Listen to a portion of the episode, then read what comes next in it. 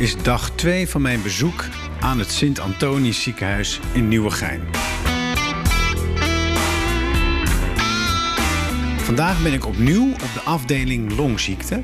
De afdeling waar ik gisteren met Kimberly sprak. En gisteren viel het me al op en vandaag opnieuw hoe hard de mensen hier werken. Eén verpleegster valt me het meest op. Achter in de hoek, daar in die mysterieuze kamer waar dus die ene vrouw ligt, die jonge vrouw die het maar niet lukt om COVID te verslaan, daar gaat steeds één verpleegster naar binnen. Zij kleedt zich als enige de hele tijd helemaal om. Spatbril, haarnetje, uh, ze doet een schort voor, mondkapje uiteraard. Dan doet ze handschoenen aan, die tapen ze nog eens een keer af. Dan pas gaat ze door de twee deuren en dan pas gaat ze naar binnen op zoek bij Jessica, weet ik inmiddels. Jessica, ik hoop uiteindelijk dat ik met haar ook in gesprek mag. Dat heb ik al eerder uitgesproken. Vandaag hoop ik een nieuwe stap te zetten. Maar laat ik eerst eens in gesprek gaan met die ene verpleegster... die steeds dus zich helemaal moet omkleden... om bij die ene patiënt op bezoek te gaan. Ik spreek haar als ze naar buiten komt. Haar naam is Nicole.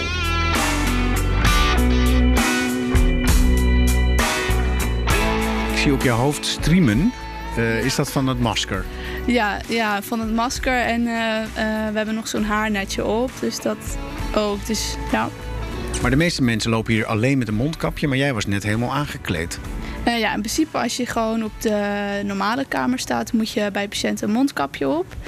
Um, en bij uh, COVID-kamers, daar moet je echt wel meer in isolatie. Heb je een, uh, een, ja, een dichter mondkapje, zeg maar. En uh, ja, heel je isolatiemateriaal. Dus een jasje, handschoenen, haarnetje, bril.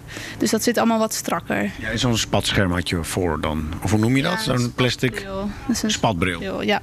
ja. Want wie ligt hier? Uh, ja, hier ligt nog best wel een jonge vrouw. Uh, die ligt hier eigenlijk al een hele lange tijd. Uh, heeft ook een tijd op de IC gelegen. Zij heeft dus COVID? Ja, en zij is um, volgens mij maart, april is ook al hier geweest. Toen we nog een hele COVID-afdeling waren. Heeft ze hier ook gelegen. Toen is ze naar huis gegaan. Uh, maar zij is, ja, ze heeft gewoon een ziekte. Ze heeft een auto-immuunziekte, uh, vorm van IOD. Maar door die auto-immuunziekte klaart ze die COVID ook niet.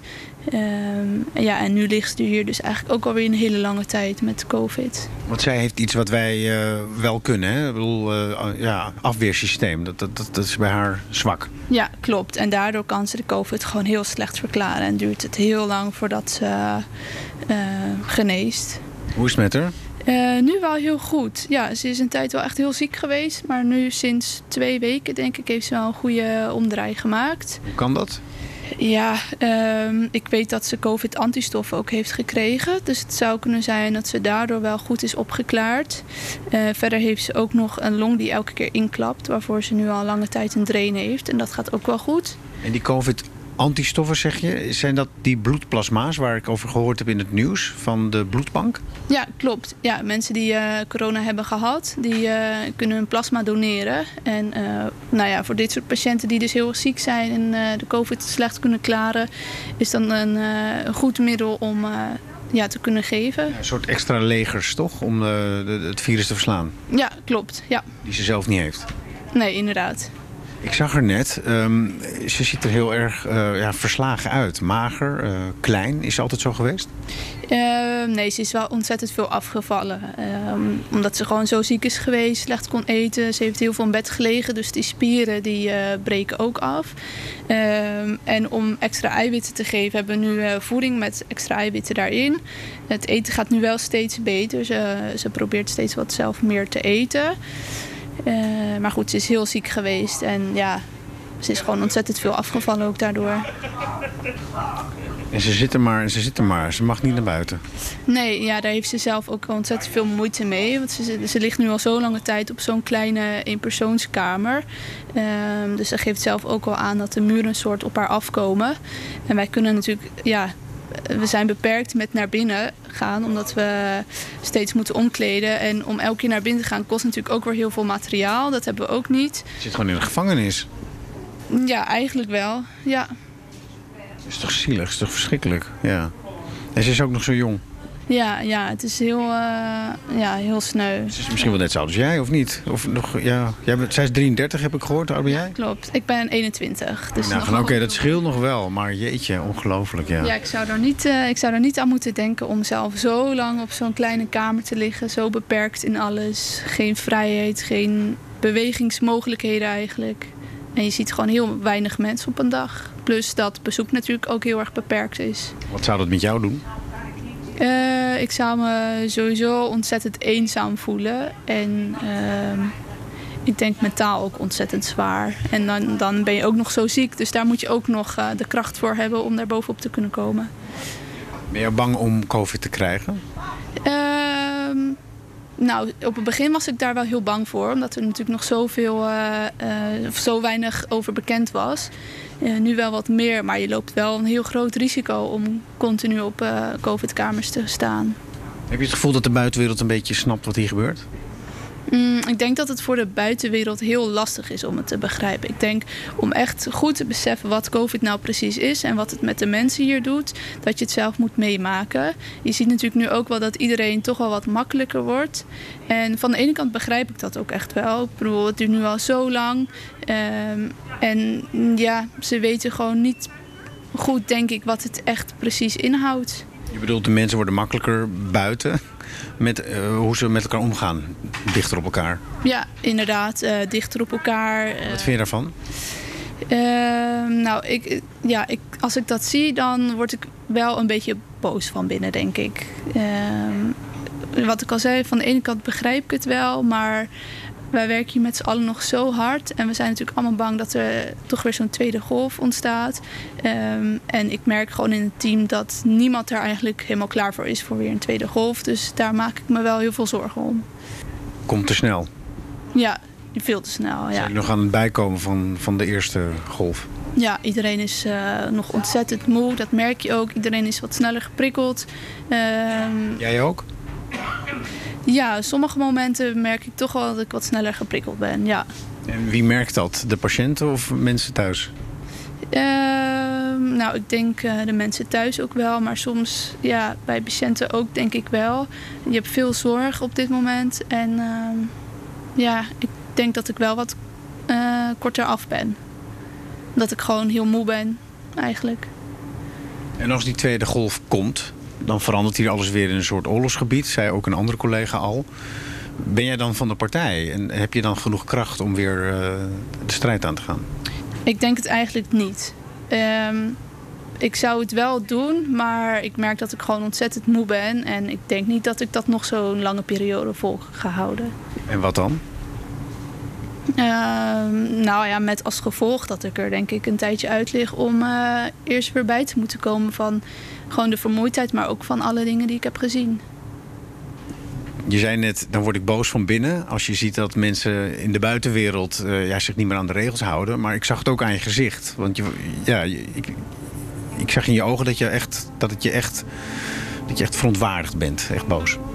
Ja, ja, het is gewoon heel jammer. Kijk, we hebben met z'n allen zo hard gewerkt. En nu zie je eigenlijk dat ja, de mensen buiten gewoon een soort van doen alsof er niks meer aan de hand is. En reacties die je soms leest van mensen die, die het eigenlijk allemaal maar onzin vinden. Dan denk ik, ja, maar ja, wij hebben met z'n allen zo hard gewerkt. Ja. ja. Doe een beetje mee, help ons. Ja. Nou, ze ja. klappen voor jullie, hè? Ja, dat is eigenlijk het enige wat ze uh, gedaan hebben. En daar houdt het eigenlijk ook mee op. Uh, sterkte en succes. Ik spreek je nog, hoop ik. Ja, dankjewel. De komende dagen. Dankjewel. Zet hem op. Dankjewel. Ja.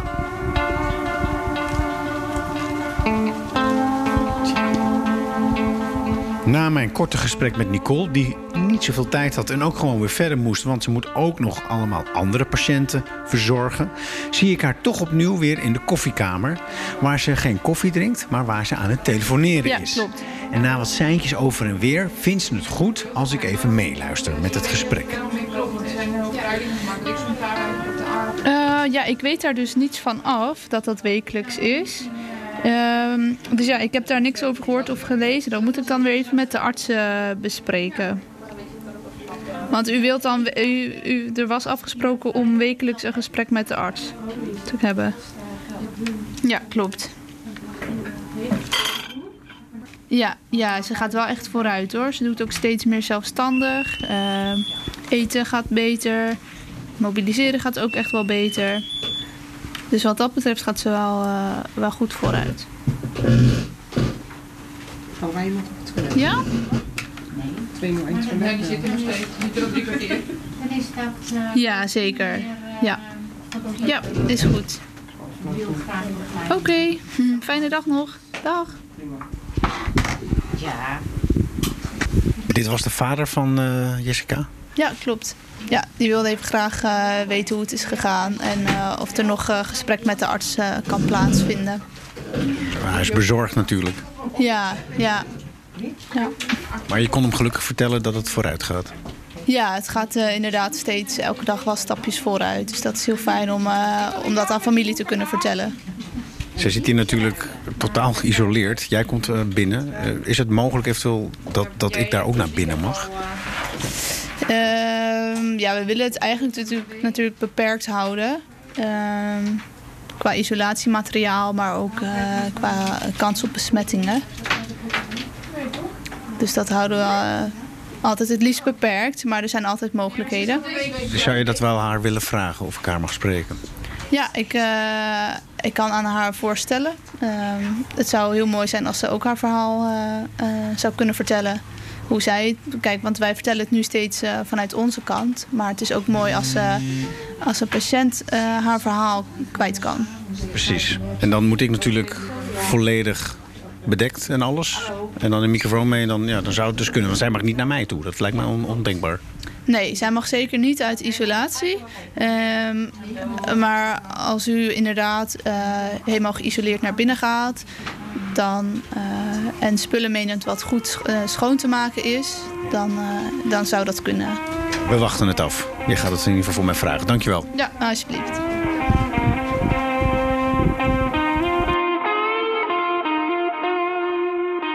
En terwijl Nicole gaat proberen mij in contact te brengen met Jessica... ga ik naar de IC-afdeling in dit ziekenhuis. Daar zal ik spreken met IC-arts Bram Heijnen. Intensieve zorg. Daar waren de coronapatiënten. Daar was ja, de druk het hoogst. Daar lagen mensen te vechten voor hun leven. En Bram is IC-arts. Hem ken ik via een gezamenlijke racefietsvriend. En wij hebben een tocht gemaakt met een grote groep kerels. En we gingen fietsen in de bossen in Drenthe. En ik kwam naast Bram te fietsen. En ik vertelde over mijn werk en hij over zijn werk. En toen dacht ik, laten we dat combineren. Laat mij als radiomaker bij jou op bezoek gaan.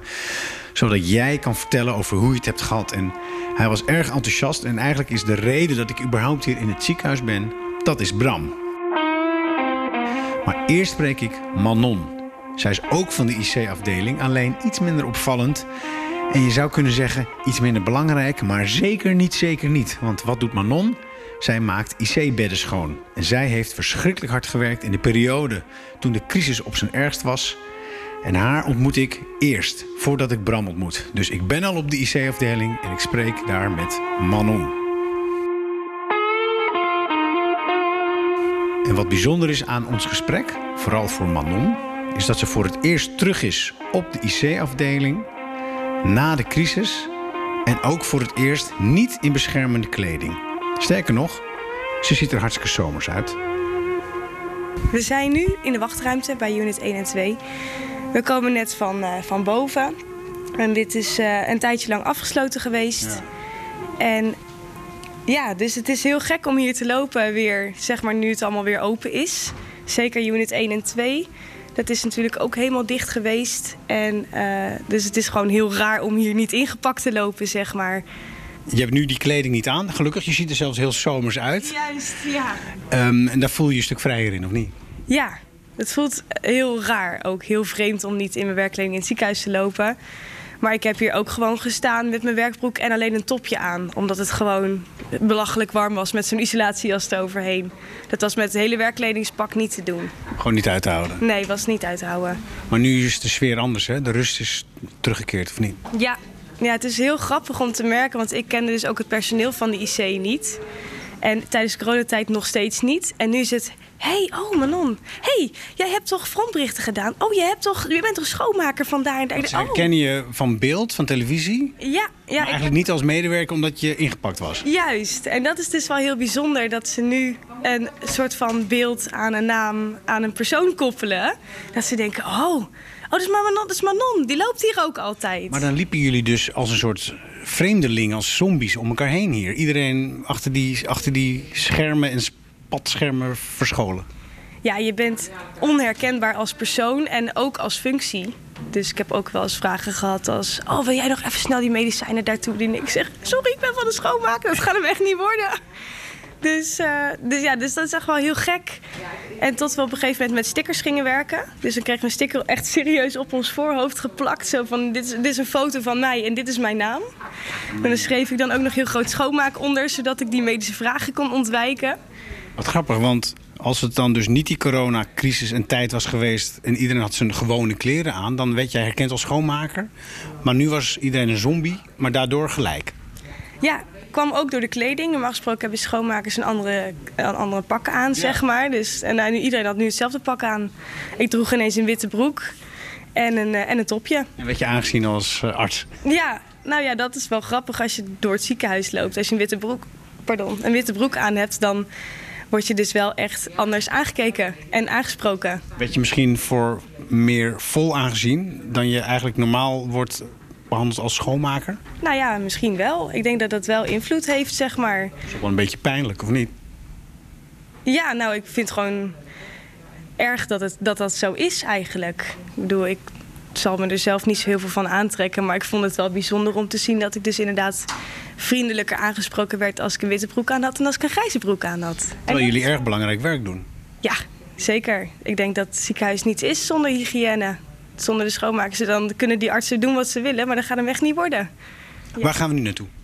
We gaan nu terug naar de koffiekamer die daar gebouwd is in de tijd dat eh corona-units waren, zeg maar. Dat is op de oude IC.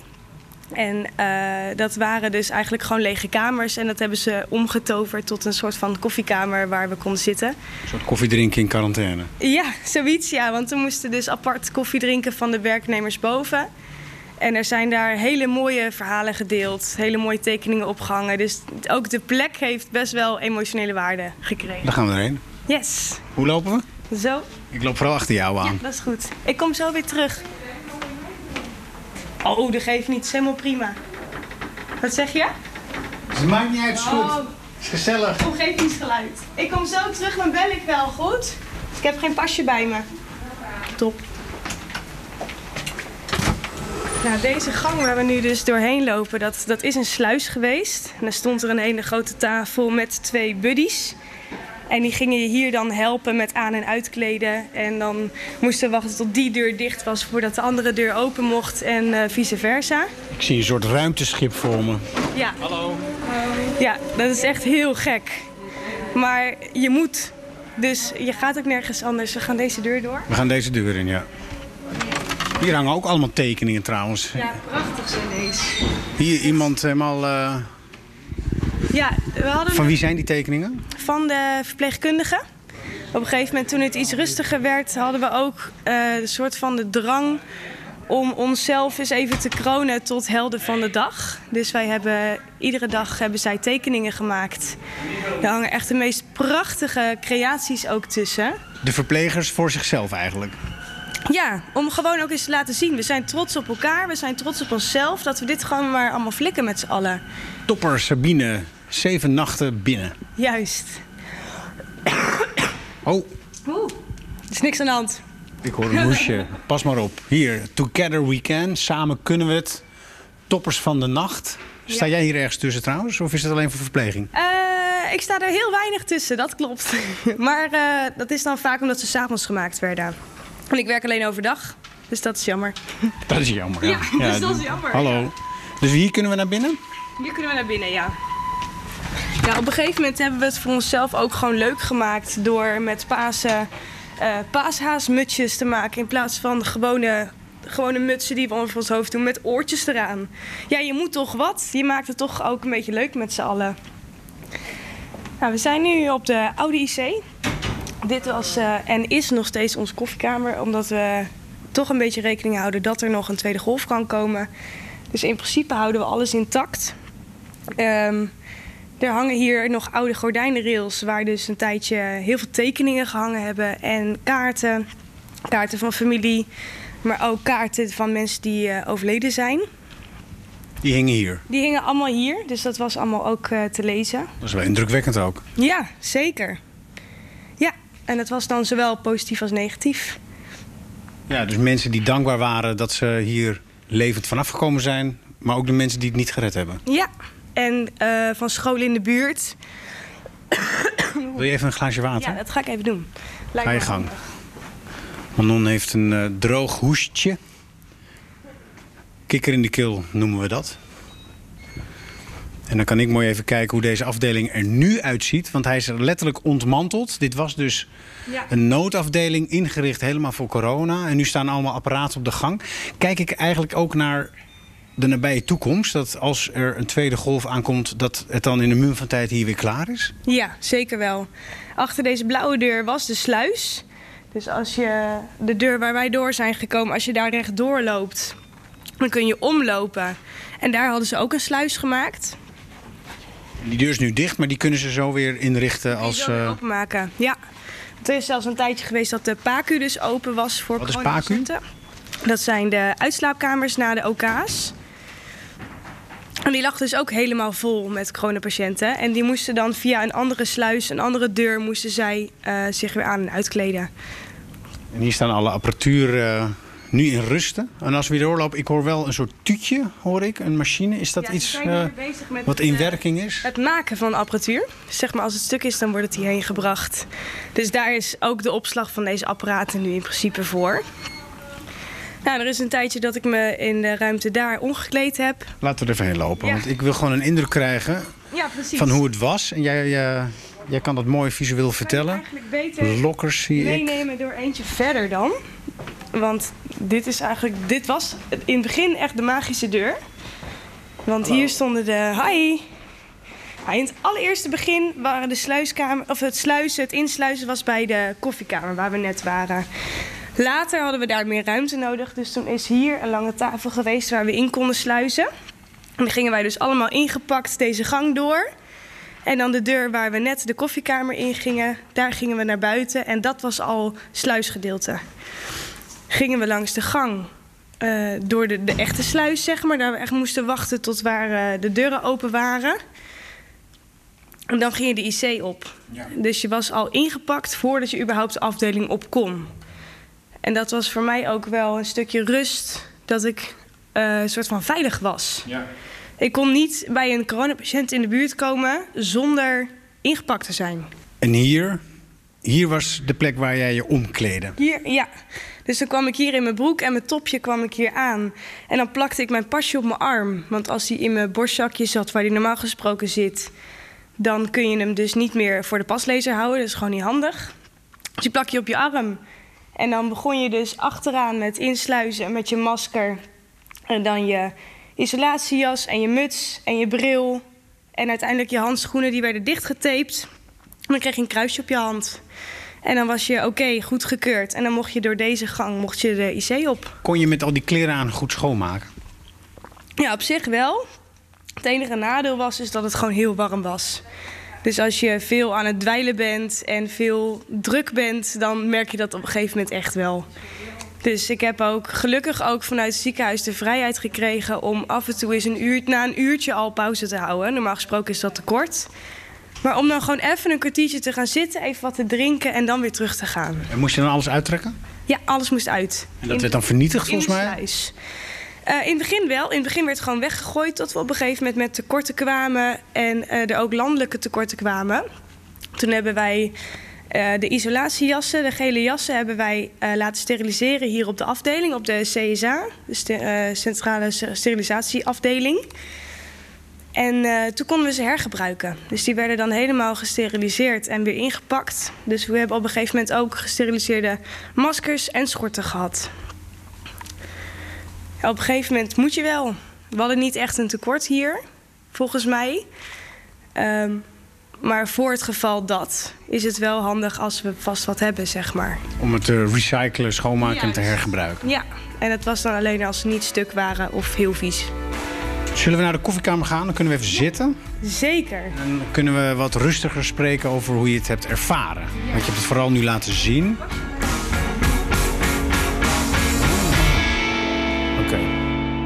Maar dat gesprek bewaar ik voor morgen. Dag 3 van mijn bezoek aan het Sint-Antonius ziekenhuis. Ook dan hoor je IC-arts Bram, waar ik al eerder over vertelde. En opnieuw Manon. Een nieuwe dag op de IC. Voor vandaag zit het er voor mij op. Ik ga naar huis in de auto van Nieuwegein terug naar Amsterdam met een hoofd vol verhalen.